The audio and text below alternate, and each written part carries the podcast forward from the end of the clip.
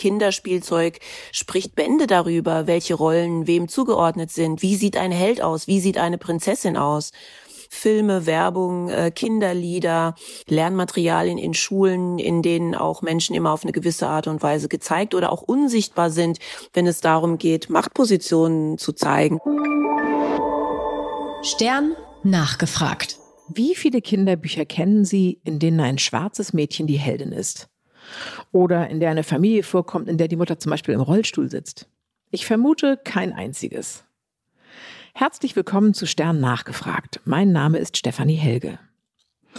Wenn es darum geht, wie Kinder auf unsere Welt gucken und was sie dort als normal empfinden und was sie vielleicht auch irgendwie komisch finden, orientieren sich schon ganz kleine Kinder nicht nur an dem, was sie in ihrer eigenen Familie erleben, sondern eben auch daran, welche Gesellschaft sie in Büchern, in Filmen, bei Spielzeug oder im Kindergarten vorfinden. Konkret heißt das, dass ihre Kinder selbst dann negativ beeinflusst werden könnten, wenn sie selbst vielleicht denken, dass sie ihre Kinder völlig vorurteilsfrei erziehen. Die promovierte Soziologin Dr. Nkechi Madubuko forscht zu diesem Thema. Sie untersucht, wie Vorurteile und ausgrenzende Verhaltensmuster schon bei ganz kleinen Kindern angelegt und verstärkt werden.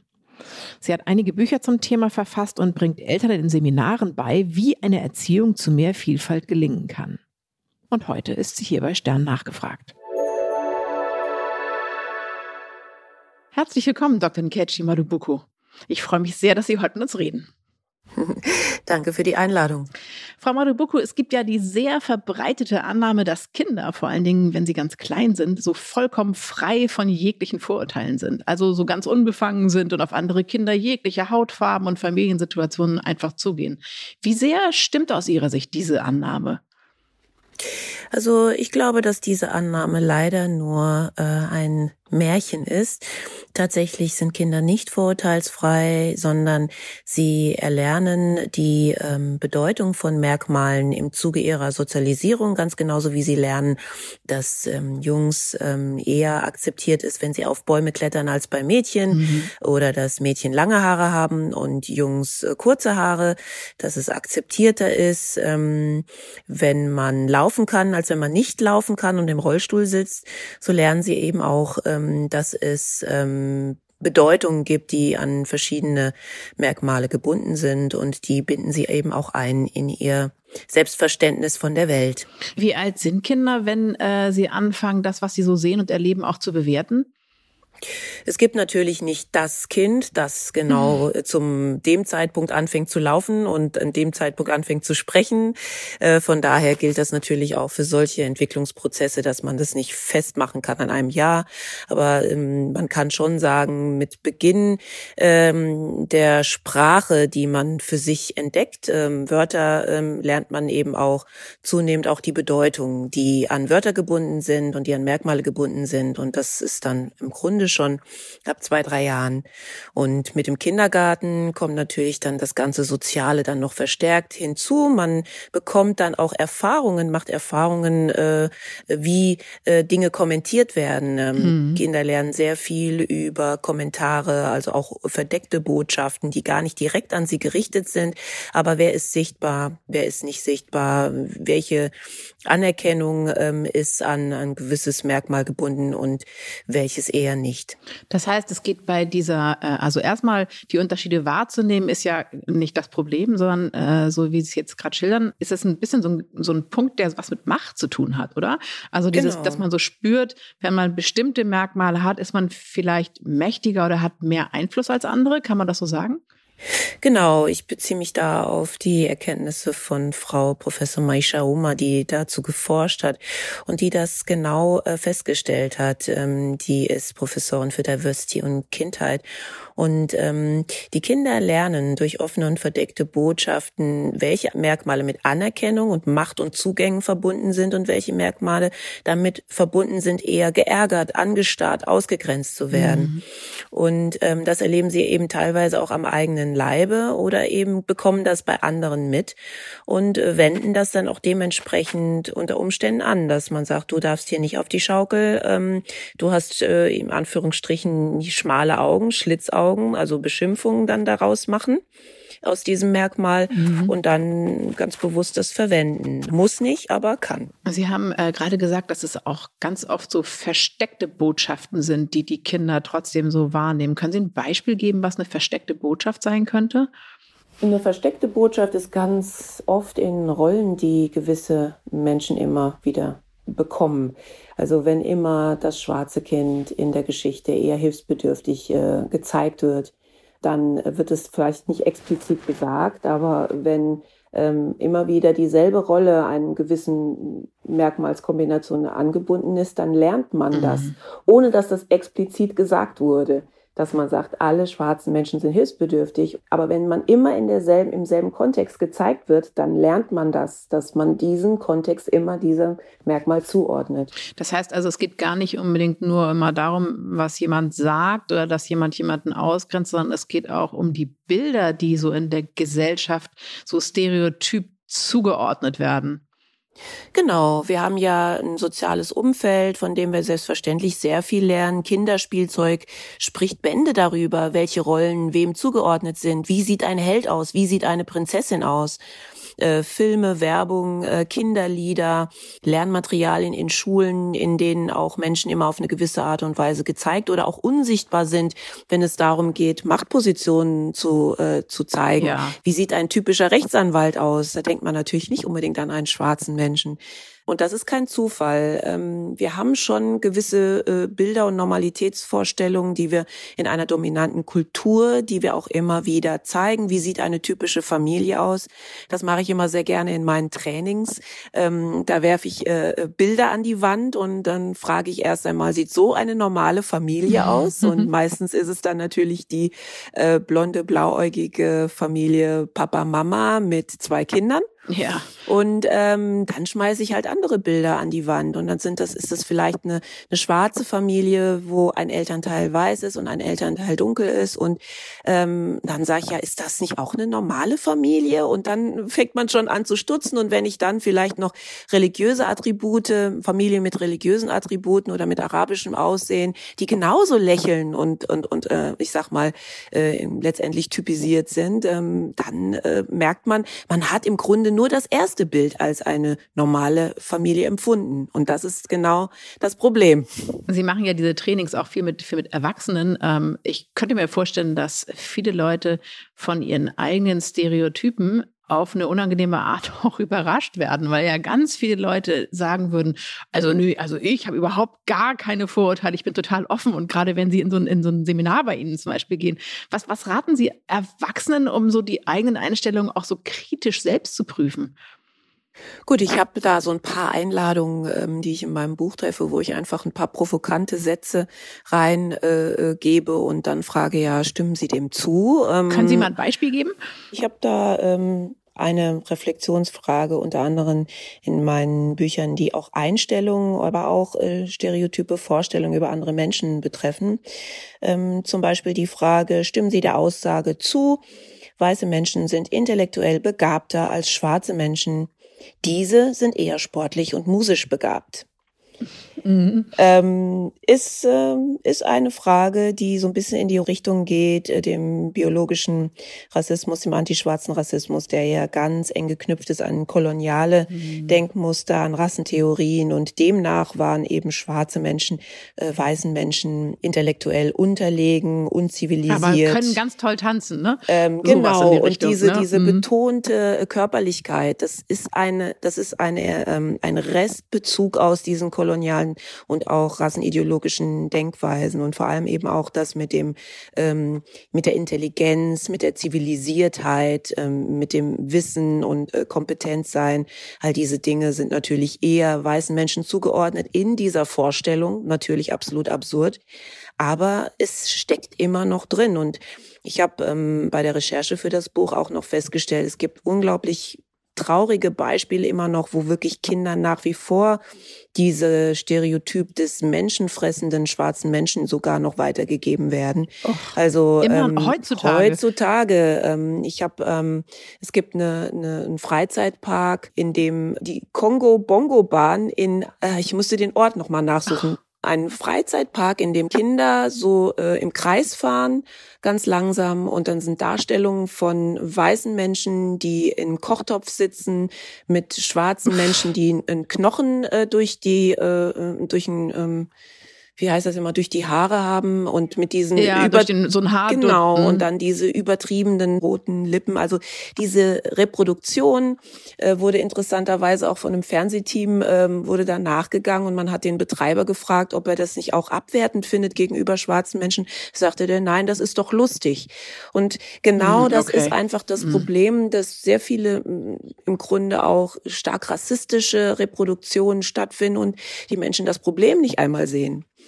Und äh, da arbeiten wir noch ziemlich dran ab. Also ich möchte jetzt nicht für alle sprechen, aber wir haben diese Problematik nach wie vor. Mhm. In äh, die ehrliche Auseinandersetzung mit den eigenen Vorteilen ist ja kein besonders angenehmer Prozess. Also die Diskussion, die wir jetzt gerade ja viel haben um Sprache, Identitäten, wie man äh, auch seine Worte so wählt, dass sie niemanden ausschließen oder verletzen, dies ist ja eine Diskussion, die wahnsinnig hitzig geführt wird.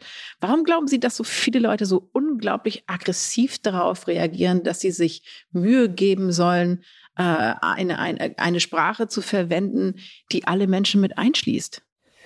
Naja, ich bin vielleicht nicht die richtige Person, um so etwas zu fragen, weil ich äh, Diversity-Trainerin bin und versuche andere Menschen dafür zu sensibilisieren.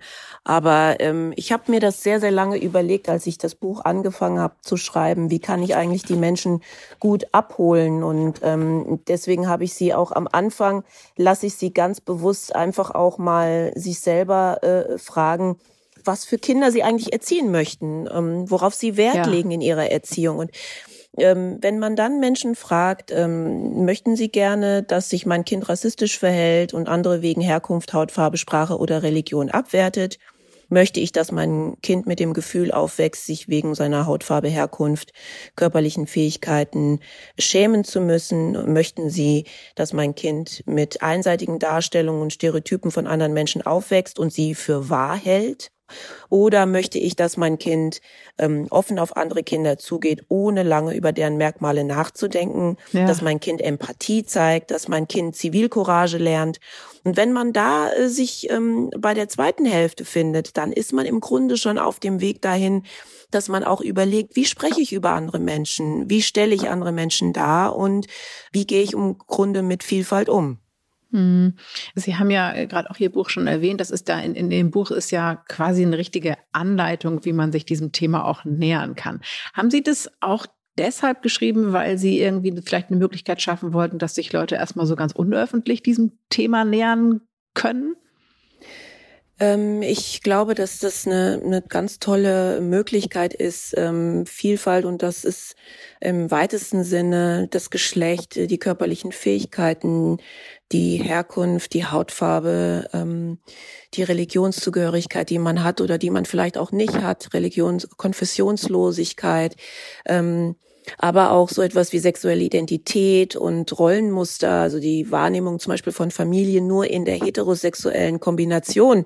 Auch das ist mhm. Teil von einseitiger Sicht auf Vielfalt. Denn tatsächlich gibt es auch Regenbogenfamilien, Patchwork-Familien, Ein-Eltern-Familien, ähm, die genauso normale Familien sind.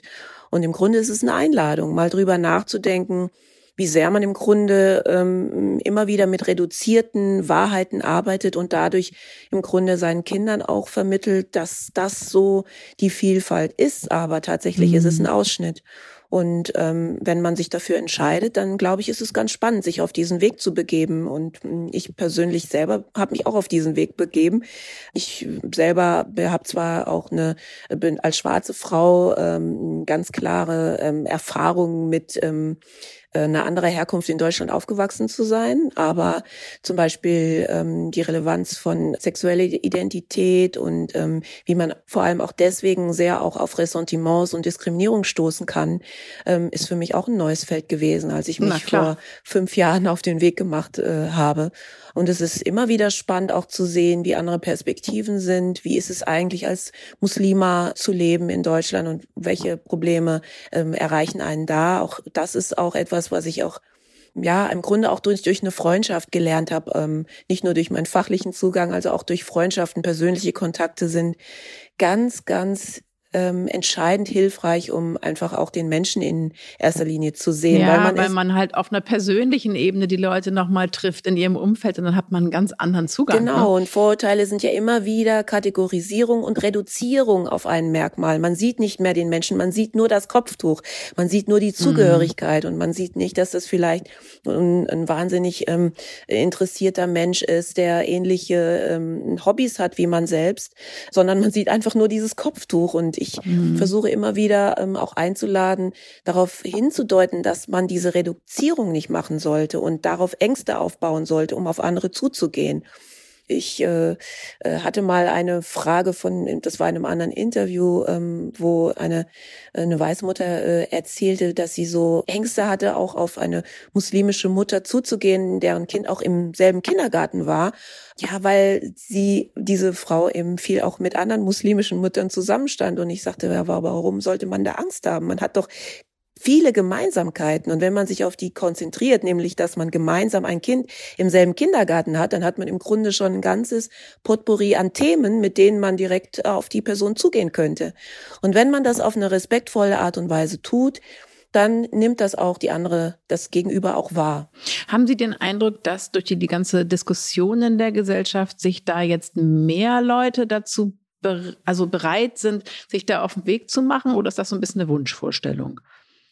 Also ich glaube, dass wir in einem Gesamtprozess sind, ähm, Diskriminierung stärker zu betrachten. Wir haben das seit letztem Jahr auf jeden Fall, dass wir gesellschaftlich die einen, die schon immer äh, darauf hingewiesen haben, dass wir eine Thematik mit Rassismus in Deutschland haben, dass die jetzt mehr gehört werden, dass die auch mehr Chancen bekommen, gehört zu werden und dass auch der anderen Seite auch Institutionen, Organisationen auch eher bereit sind, auch zu sagen, wir, wir stellen uns mal dem Thema, wir setzen uns mhm. damit auseinander. Mhm.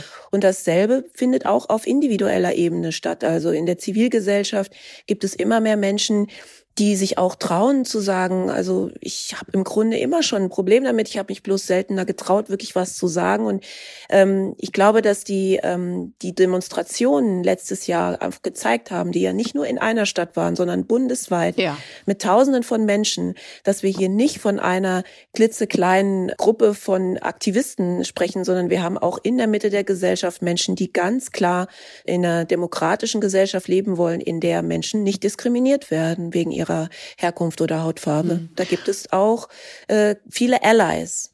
Es gibt ja nicht nur den Ort der eigenen Familie, in der man äh, Prägung mitbekommt, sondern die Kinder gehen ja in die Kita oder sie gehen in die Schule. Und Sie haben äh, in Ihrem Buch eine Situation beschrieben, die ich echt krass finde. Also das war so eine Situation, wo im Kindergarten alle Kinder sich so Süßigkeiten nehmen dürfen. Und als sich ein schwarzer Junge auch ein Bonbon nehmen will, sagt irgendein Kind, nee, du nicht, sonst kriegen wir alle eine Krankheit oder sowas, ja. Und das Krasse an der Situation ist, dass die Erzieherin in der Situation gar nichts sagt. Ähm, ist das eine Erfahrung, die so eine Ausnahme darstellt oder ist Ihr Eindruck, dass das häufiger passiert, dass LehrerInnen und ErzieherInnen auf solche Dinge gar nicht reagieren? Also ich möchte mich, ähm, also ich kenne aus meinen Empowerment-Trainings eine Reihe von Erfahrungen, von ähm, Eltern, die erzählen, was ihre Kinder in Kontext von Bildungseinrichtungen in Deutschland erleben. Mhm die teilweise auch ähm, Äußerungen von Lehrpersonal erwähnen, Äußerungen von ErzieherInnen erleben, die auch die Rückmeldung bekommen, wenn sie sich beschweren, dass ihr Kind diskriminiert werden, ähm, auf taube Ohren stoßen. Also nicht nur, dass in Situationen oft nicht adäquat reagiert wird, sondern dass sie, wenn es dann angezeigt wird, sogar noch als überempfindlich hingestellt werden. So war das, doch nicht so gemeint, so nach dem Motto, oder? Genau, das ist mhm. aber auch ein, ein sehr, das, das ist im ganzen Setting vom Umgang mit Rassismus Rassismus in Deutschland ähm, leider verbreitet ist, nicht anzuschauen, es zu negieren, es runterzuspielen, es zu dethematisieren ähm, weil man einfach ungern in irgendeiner Weise damit in Verbindung gebracht werden möchte, weil ja. es absolutes Tabu ist, als Rassist zu gelten. Aber letztlich muss man einerseits sehen, wir haben eine rassistische Sozialisation und wenn man in einer Sozialisation selber steckt, die ähm, auch rassistische Denkweisen beinhaltet, dann hat man natürlich auch gewisse Denkweisen, die ähm, hochploppen und ähm, da muss man einfach auch ähm, bereit sein, wenn man das zurückgespiegelt äh, bekommt, da auch ganz klar zu sagen, Entschuldigung, ich werde es nicht mehr machen. Mhm. Ähm, aber leider ist die Reaktion doch und das das habe ich einfach, weil ich sehr viel auch die die Betroffenenperspektive kenne und Empowerment-Trainings mache, was ich da erzählt bekomme. Das ist, zeigt eigentlich wirklich auch das ein großes Maß an ähm, Unverständnis, an, an Widerständen und auch vor allem auch an Unsicherheit. Also es ist nicht immer alles bös gemeint, aber hat letztendlich doch den Effekt, dass diskriminierte Kinder dann doch alleine dastehen. Und das ist das Traurige dabei. Wie ist es für die betroffenen Kinder? Also ich stelle mir vor, ich, ich spüre manchmal äh, nur so als diffuses Gefühl, dass ich irgendwie nicht ganz dazugehöre, aber dann passieren eben auch solche krassen Dinge, dass ich halt wirklich diskriminiert werde. Was macht das mit dem Selbstbild dieser Kinder? Ja, es ist, ähm, es ist problematisch, wenn man vor allem ähm, keine Möglichkeit hat, äh, darüber zu sprechen und auch keine Möglichkeit hat, sich irgendwo auch in einem positiven Zusammenhang zu erleben oder ich meine mal Repräsentanten von einem selbst. Deswegen spielt es so eine große Rolle, dass man, ähm, also die Verletzungen, wenn ich erstmal die Verletzung beschreiben ähm, soll, ähm, erstmal ist es ist es einfach, man ist einfach als Mensch verletzt, mhm. in, in seinem Menschsein verletzt. Und das sitzt sehr, sehr tief, ähm, wenn man ausgegrenzt wird wegen seiner Hautfarbe. Man kann nichts für seine Hautfarbe. Man, man kann, kann, nichts, nichts dafür. Tun. Das ist mhm. Teil von einem selbst. Mhm. Und was natürlich passieren kann, ist, wenn das häufiger passiert, ist, dass man sich A zurückzieht, dass man einfach sich von vornherein wappnet, wenn man in Situationen kommt, okay, jetzt kommt gleich bestimmt wieder der Spruch und bestimmt werden wieder, äh, werde ich wieder Ausgrenzung mhm. erleben, dass man also versucht, diese Situationen zu vermeiden und einfach ähm, sich nur noch, ja, dass man halt sehr vorsichtig noch in fremde Räume sich bewegt dass man sich schämt, dass man Minderwertigkeitsgefühle entwickelt, die man ja eigentlich gar nicht haben ja. müsste. Das ist ja das Verrückte, dass ähm, im Grunde diejenigen, die sich ähm, schämen sollen, sich nicht schämen, sondern man selber fängt dann an, wirklich auch ähm, an sich selbst ähm, zu zweifeln, ähm, wenn man dann zurückgespiegelt bekommt, ähm, das war doch gar nicht so schlimm, zweifelt man an seinen eigenen Gefühlen. Na, das Problem und, ist ja auch, ich kann mir und glaubt, dass das richtig war, dass es richtig war, dass man so mit einem umgehen durfte. Und das ist das, wo ich wirklich sehr, sehr vehement auch den Eltern immer wieder sagen, vermittelt eurem Kind, dass es das nicht aushalten muss. Mhm. Also, dass es nicht rechtens ist. Ich kann mir auch vorstellen, dass äh, Kinder, die diese Erfahrung gemacht haben, vielleicht auch ihre Potenziale gar nicht so richtig ausschöpfen können, weil sie sich eben nicht vorwagen in, in bestimmte Räume, wo sie brillieren könnten, weil sie sich vielleicht einfach nicht trauen oder nicht zugehörig fühlen.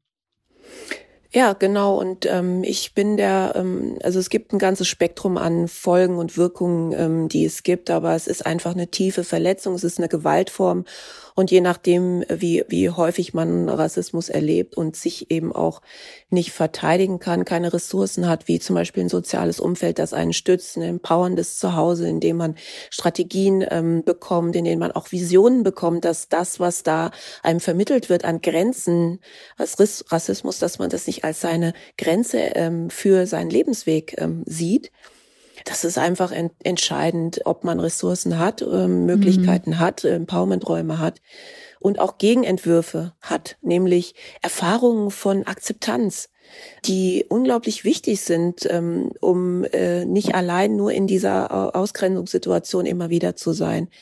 Das müssen nicht unbedingt immer Empowerment-Räume sein. Das kann auch die unterschiedlichsten gemischten Räume sein. Hauptsache in diesem Setting ist ein respektvolles Miteinander Konsens und ähm, man wird als Individuum gesehen. Was ist für Sie ein Empowerment-Raum? Ähm, Sie sagten ja selber, Sie machen auch Empowerment-Trainings. Ähm, was, was, was, was tun Sie, um, um diesen Kindern Stärke zu vermitteln? Letztendlich ist ein, ähm, ein safer Space, ein Empowerment-Raum ein Raum, in dem man mit seiner Kombination an Merkmalen, sag ich mal, mit anderen zusammen ist mhm. und man einfach nur sein kann, ohne damit rechnen zu müssen, immer wieder in diese übliche Schublade gesteckt zu werden. Ja. Das ist in erster Linie ein Empowerment-Raum, der aber darüber hinaus idealerweise auch einen Trainer, einen Trainer oder eine Leitung hat, die auch ganz gezielt versucht, Impulse zu setzen, auch Heilungsprozesse äh, auf den Weg zu bringen. Und das ist natürlich je nach Alter dann auch unterschiedlich. Oft gibt es äh, kreative Angebote, äh, die damit kombiniert werden. Also ähm, eine befreundete Trainerin von mir, die macht einen Empowerment-Raum, wo die Kinder kreativ ähm, Musik, äh, Musik ähm, also Hip-Hop-Texte ähm, schreiben mit ähm, anderen affinen ähm, Trainern. Ja. Oder ähm, wo Fotoprojekte gemacht werden oder wo man äh, einen Haarworkshop macht für schwarze Kinder, wo dieses Thema krauses Haar haben, ist ja auch ein, ein absolutes, äh, leider ein Hingucker, der auch nach wie vor auch immer wieder zu Grenzüberschreitungen ähm, führt, ähm, dass Kinder zu Othering erleben, also zu anderen gemacht werden mhm. wegen ihren Haaren und da einfach mal einen Workshop zu erleben, wo man einfach lernt, die Haare sind was total Cooles und Schönes und alle hier im Raum haben dieselben kleinen krausen Haare wie ich und die sind einfach kreativ und mhm. visionär einfach reinzuschauen, dass man das, was man hat, in einem positiven Zusammenhang erlebt. Verstehe. Mhm. Und nicht immer in Kombination mit einem Spott, mit Ausgrenzung oder mit einer Grenzüberschreitung. Mit einem Problem. Genau. Mhm. Was würden Sie denn äh, Eltern raten, deren Kinder so eine Erfahrung gemacht haben? Soll, würden Sie als Eltern zum Beispiel die Eltern eines diskriminierenden Kindes äh, äh, ansprechen und sagen, hör, hören Sie mal, was Ihr Sohn oder Ihre Tochter macht, ist nicht in Ordnung?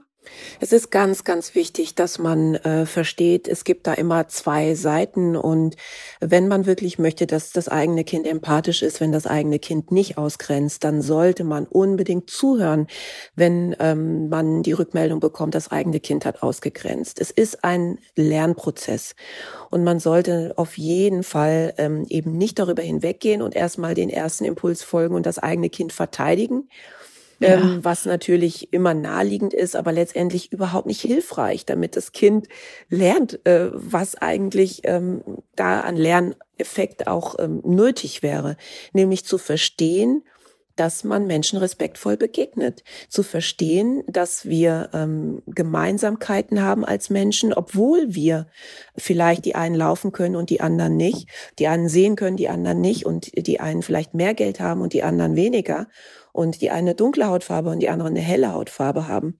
Also all diese Unterschiede zu lernen, dass die nicht ähm, als Maßgabe für Spott benutzt werden sollten, das müssen die Kinder lernen. Aber das lernen sie natürlich nicht, wenn ihre Eltern sich hinter sie stellen mhm. und ihnen äh, sagen, ach, das war doch gar nicht so schlimm. Also da ist natürlich überhaupt kein Lernprozess der da in Gang gesetzt wird. Also das heißt, eigentlich wünschen Sie sich, dass äh, sowohl die Eltern des betroffenen Kindes auf die, ich sage jetzt mal, Aggressoren zugehen, als auch, dass die Eltern, die sich zwar gar nicht vorstellen können, dass ihr Kind irgendwie sowas tut, offen sind, sich damit auseinanderzusetzen. Wie oft kommt denn das vor, dass sich tatsächlich auch Leute bereit sind, sich diesem Vorwurf zu stellen und das erstmal so ganz ohne Wut erstmal zuzulassen, dass es ja sein könnte? Also ich glaube, die Menschen, die reflektiert haben, dass Rassismus praktisch in der Sozialisation gelernt wird, dass, dass es eigentlich auch überall ist, auch selbst wenn man das nicht will, die Botschaften da sind, der versteht auch, dass das Kind das unter Umständen auch aufnehmen kann, ohne dass man zu Hause böse über andere Menschen geredet hat. Ja. Ähm, und dann hat man auch, glaube ich, ähm, die Bereitschaft, auch darüber zu sprechen. Ich habe in meinem Buch auch ein Beispiel von ähm, einer Frau, die erzählt hat, dass ihre Tochter von einem anderen äh, weißen Jungen rassistische Sprüche bekam und die dann als Mutter zu der anderen Mutter äh, gegangen ist und so glücklich war, dass die Mutter bereit war, sich privat zu treffen und über das mhm. Thema zu sprechen, nur die beiden Kinder und die beiden Mütter alleine.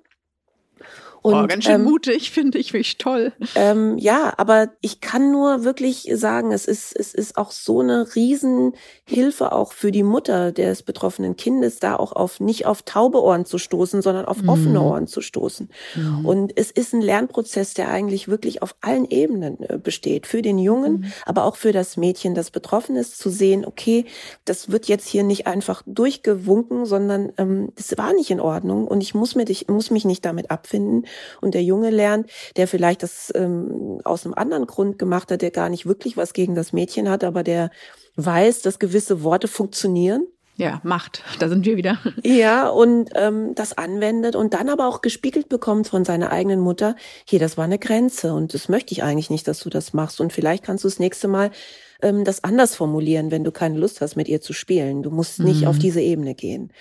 Und ähm, ja, also ich kann nur, nur sehr, sehr dafür plädieren, dass man in diese vielleicht unangenehmen Gespräche geht, aber es geht ja darum, empathische Kinder zu erziehen und nicht Kinder, die lernen, dass das in Ordnung ist, andere auszugrenzen. Mhm.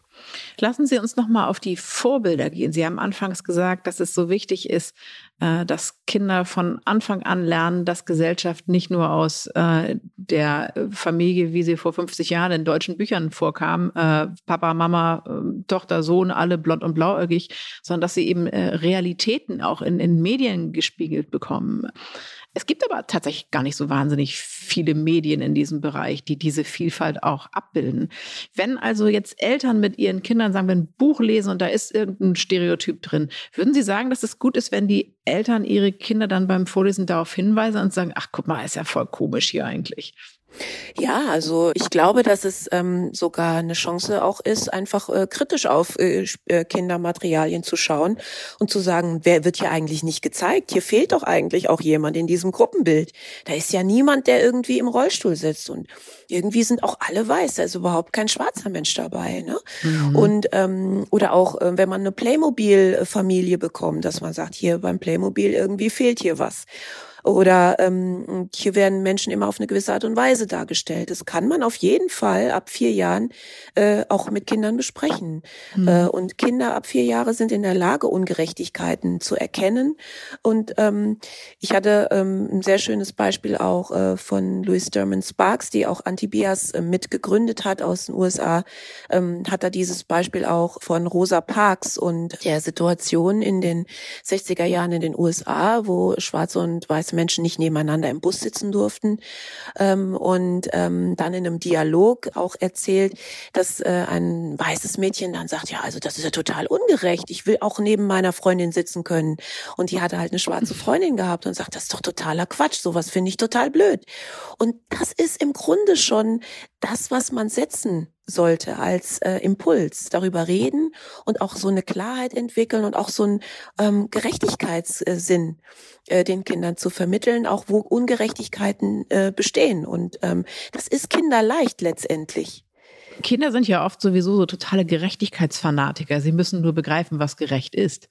Genau. Und dafür brauchen sie die Erwachsenen, die eben nicht kommentarlos äh, daneben stehen, wenn ähm, Sprüche gemacht werden, sondern Erwachsene, die sachlich reagieren, die Dinge richtigstellen, die sagen, selbstverständlich könnt ihr auch ähm, heiraten spielen, äh, obwohl du schwarz bist und du weiß bist. Selbstverständlich könnt ihr miteinander kneten oder euch gegenseitig zu Hause besuchen, auch wenn du russisch bist und du deutsch bist. Und ja. ähm, all diese Dinge sind unglaublich wichtig oder zu, zu zu erklären. Es gibt unterschiedliche Hautfarben. Das ist nichts Besonderes. Die färben auch nicht ab, wenn du sie anfasst. Das Man muss ja auch, manche machen es ja auch so, dass sie, dass sie es dann gar nicht erwähnen, weil sie denken, das ist dann richtig. Aber es ist ja, ja es ist ja Fakt. Es ist ja gar nichts, das man nicht, nicht erwähnen darf. Genau, das ist so in dieser Richtung, ähm, äh, alle Menschen sind gleich. Ich sehe die Hautfarbe nicht. Ich sehe keine Unterschiede. Ähm, das ist ein Versuch, ähm, letztendlich ähm, darauf hinzuweisen, dass man die Bedeutung, die gesellschaftlich aber faktisch da ist und auch teilweise eben auch die Lebensrealität von Menschen ähm, beeinflusst, einfach zu negieren. Aber dieses Negieren bedeutet ja nicht, dass es, ähm, dass wir nicht faktisch immer noch eine Situation haben, wo man das Vielfache an Bewerbungen schreiben muss, wenn man ein Kopftuch trägt. Oder ähm, den falschen Nachnamen hat oder sowas. Genau. Und ähm, deswegen ist es viel besser, man schaut wirklich mit einer antirassistischen Haltung, mit einer diskriminierungskritischen Haltung auf die Realität, zeigt diese Vielfalt auch wertschätzend, aber ähm, man versucht nicht äh, ähm, zu negieren, dass es sowas wie Diskriminierung geht, gibt, sondern sagt einfach ganz klar und benennt das. Denn über das Benennen ist ja der richtige Weg auch, ähm, es zu verändern. Mhm. Äh, äh, glauben Sie eigentlich, dass sich so äh, Verhaltensweisen, die jetzt bewusst oder unbewusst anerzogen sind, auch bei äh, größeren Kindern noch so umprogrammieren lassen? Also ich weiß, dass so gerade so im Alter so zwischen 12 hm, und 14, sage ich mal, wenn so die Pubertät so ein bisschen reinkickt und so, dann sind ja äh, Jungs und Mädchen äh, sehr häufig so in Stereotypen Bewertungen sehr krass unterwegs. Ne? Vielleicht auch, weil sie ihre eigene Rolle suchen. Welchen Rat würden Sie jetzt Eltern geben, wie sie diese Zeit so begleiten können, dass ihre Kinder auch in der Zeit so eine wertschätzende Grundeinstellung behalten? Also ich möchte da ein bisschen widersprechen. Ich habe eher das Gefühl, dass ich so viel zurückgespiegelt bekomme, dass oft die Jugendlichen und jungen Erwachsenen ähm, noch, ich sag mal, rassismuskritischer unterwegs sind als ihre eigenen Eltern.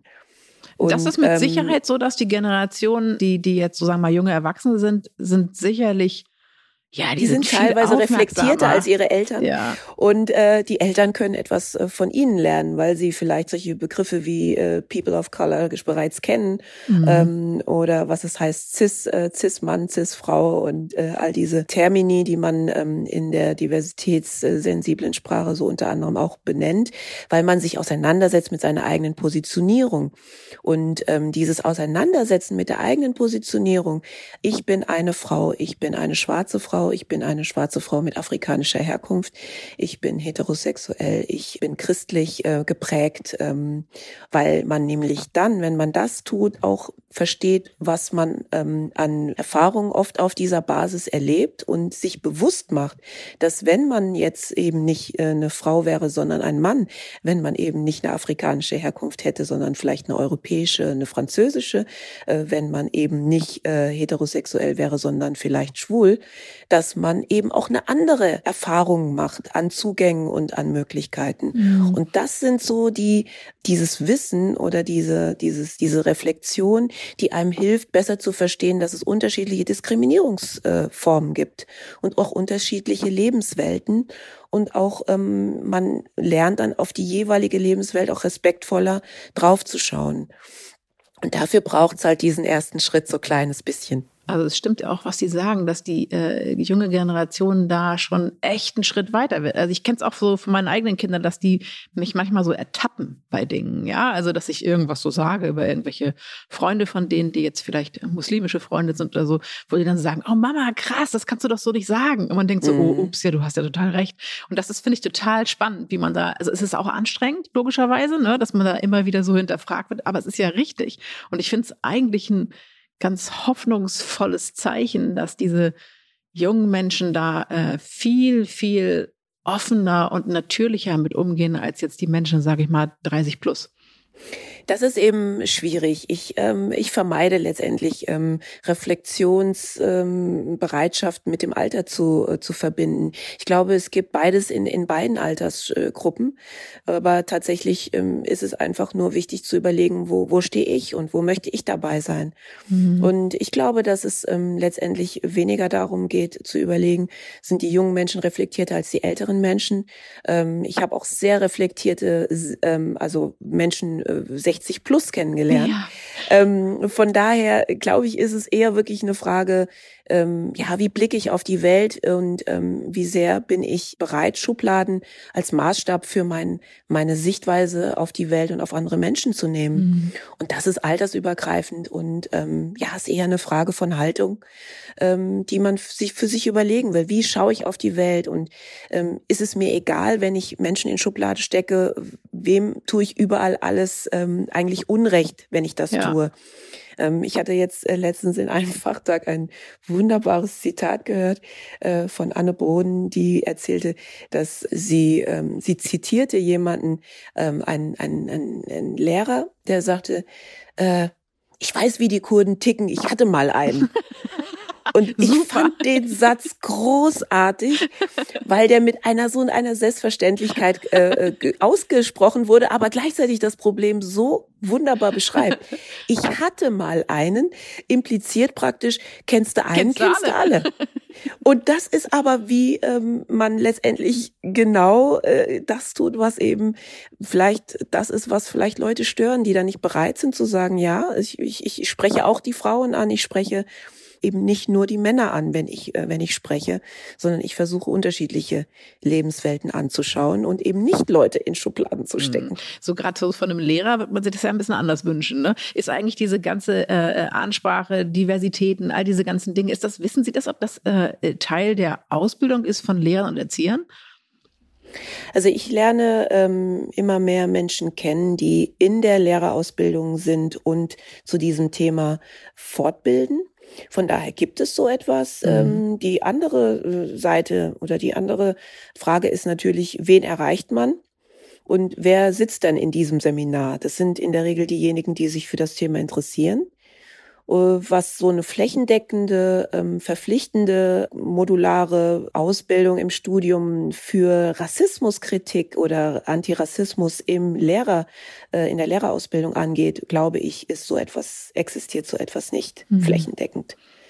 verbindlich. Ähm, also ich glaube, dass es so etwas gibt, dass man solche Seminare belegen kann. Aber man muss es selber aktiv tun, ne? Das ist nicht ähm, Teil der verpflichtenden Ausbildung. Es ist wirklich es wäre wirklich mal spannend, eine Studie äh, zu machen dazu, in wie viel Curricula ist äh, das Thema implementiert. Mhm und wo ist es überall verbindlich? Das wäre wirklich eine, eine Forschungsfrage, die man sich stellen kann. Ich, ich kann sie tatsächlich nicht beantworten. Ich kann allerdings aber sagen, dass ich äh, viel in meinen Trainingslehrer äh, habe, die ein Riesenproblem immer wieder erzählen, mit ihrem Kollegium äh, äh, umzugehen weil sie nämlich innerhalb ihres Kollegiums ähm, meistens so ein bisschen die bunten Hunde sind. Ah, interessant. Ähm, also äh, wenn man dann eben auch als Lehrer sich auf den Weg begibt, ähm, dann hat man eben unter Umständen auch ähm, Probleme mit KollegInnen, die das nicht unbedingt mittragen, die das nicht unbedingt so sehen und das eher als störend empfinden. Und das gilt natürlich nicht nur für diese Berufsgruppe. Da ist ja genau das, was Sie schon ähm, eben äh, in Ihrer Fragestellung ähm, beschrieben haben, dieser Widerstand, der gesellschaftlich da ist. Total. Und das, was in der Gesellschaft ist, ist natürlich auch in verschiedenen Berufsgruppen wiederzufinden. Es ist ja auch so, dass die Leute, die äh, Widerstand empfinden, ja eigentlich in der Regel der privilegierteren Seite der Gesellschaft zugeordnet werden können. Also privilegiert im Sinne von, äh, sie entsprechen sozusagen der Mehrheit, mhm. ja, und haben dem, dementsprechend mehr Macht. Und es ist natürlich anstrengend. Also es ist genauso wie wenn jemand rechtsradikale Bemerkungen macht bei irgendeinem Abendessen, wo man eingeladen ist, dann kann man sich entscheiden, ach ja, egal, hat der Herbert wieder irgendwas gesagt. Mhm. Oder aber man sagt, hey, das, das geht so nicht. Aber es ist eben anstrengend, weil man dann immer derjenige ist, der sozusagen dagegen angeht. Nur es ist so wahnsinnig wichtig. Ja, ich halte es auch für sehr, sehr wichtig. Und ich bin ein absoluter Freund von, ähm, ja, ich sag mal, Feedback. Mhm. Ich habe mir das angewöhnt, weil ich habe diese Problematik oder diese Fragen kommen ja auch immer sehr, sehr oft in Trainings. Was mache ich denn, wenn, wenn jetzt jemand sagt, ja, stell dich nicht so an und das war doch nicht so schlimm oder wenn ich da auf Widerstände stoße? Ich sage, Widerstände gehören leider dazu. Also man sollte zum einen nicht überrascht sein, dass Widerstände gibt, aber auf der anderen Seite, wenn jemand sich ähm, wirklich mit einer rassistischen Äußerung daneben benimmt, dann hat er auch ein Recht darauf, ein Feedback zu bekommen. Total. Frau Madebucho, ich danke Ihnen ganz herzlich für das Gespräch und ich wünsche mir, dass äh, die Gesellschaft den Weg, auf den wir uns jetzt ja gemacht haben, auch konsequent zu Ende geht und nicht, weil es so furchtbar anstrengend ist, damit zu früh aufhört. Also ich bin, wie gesagt, nicht der Meinung, es ist anstrengend, sondern es ist ein Weg äh, zu einer äh, Gesellschaft, die man letztendlich für sich auch wünscht, äh, nämlich eine Gesellschaft, die ähm, nicht äh, sagt, ähm, der eine hat besser, hat äh, mehr Rechte verdient als der andere oder Zugänge vor allem verdient und Anerkennung automatisch ähm, als andere Menschen. Und ähm, da müsste man einfach nur sich erinnern, was in unserem Grundgesetz steht, dass wir uns das einfach mal äh, zu Herzen nehmen. Ja, jeder ja. ist unabhängig von der Herkunft, der Hautfarbe, der Rasse, der Rasse in Anführungsstrichen natürlich auch, des Geschlechtes, Religion, sollte nicht benachteiligt werden. Und damit kann Am man Ende doch gut leben Menschen. letztendlich. So einfach, genau. Frau Marubuko, herzlichen Dank. Ja, sehr, sehr gerne. Ich finde es ja sehr gut, dass wir endlich auch öffentlich über diese Themen sprechen, auch wenn es natürlich nicht immer angenehm ist, sich mit seinen eigenen Verhaltensmustern kritisch auseinanderzusetzen. Aber es wird wirklich Zeit. Wie Sie mit Ihren Kindern wertschätzend über andere Menschen sprechen können und wie Sie Ihr Kind stärken können, wenn es selbst Ausgrenzung erfährt, das lesen Sie in Dr. Nkechi Madubukos Buch Erziehung zur Vielfalt. Es ist bei Kösel erschienen. Ich finde ja, zumindest jeder Lehrer und jede Lehrerin, jede Erzieherin und jeder Erzieher sollte dieses Buch lesen. Machen Sie es gut. Ihre Stefanie Helge. Stern nachgefragt. Dieser Podcast ist Teil der Initiative Zeit, die Dinge neu zu sehen. Zum Schluss möchten wir euch noch einen Podcast empfehlen und dafür lasse ich einfach die Host selbst zu Wort kommen. Hallo, hier sind Stefanie Stahl und Lukas Klaschinski vom Psychologie-Podcast So bin ich eben. Und in diesem Podcast reden wir über alle möglichen psychologischen Themen, also zum Beispiel über Ängste, über Beziehungsprobleme, über Stress auf der Arbeit, Stimmung und psychologische Grundbedürfnisse und, und, und. Also viele psychologische Themen, die wir immer an konkreten Hörerinnen und Hörerfragen äh, besprechen und wie ich finde, ziemlich nice rüberbringen. Davon müssen sich die Leute selbst überzeugen. okay. Und das könnt ihr tun, überall wo es Podcasts gibt und auf Audio Now natürlich. So bin ich eben der Psychologie-Podcast für alle Normalgestörten. Audio Now.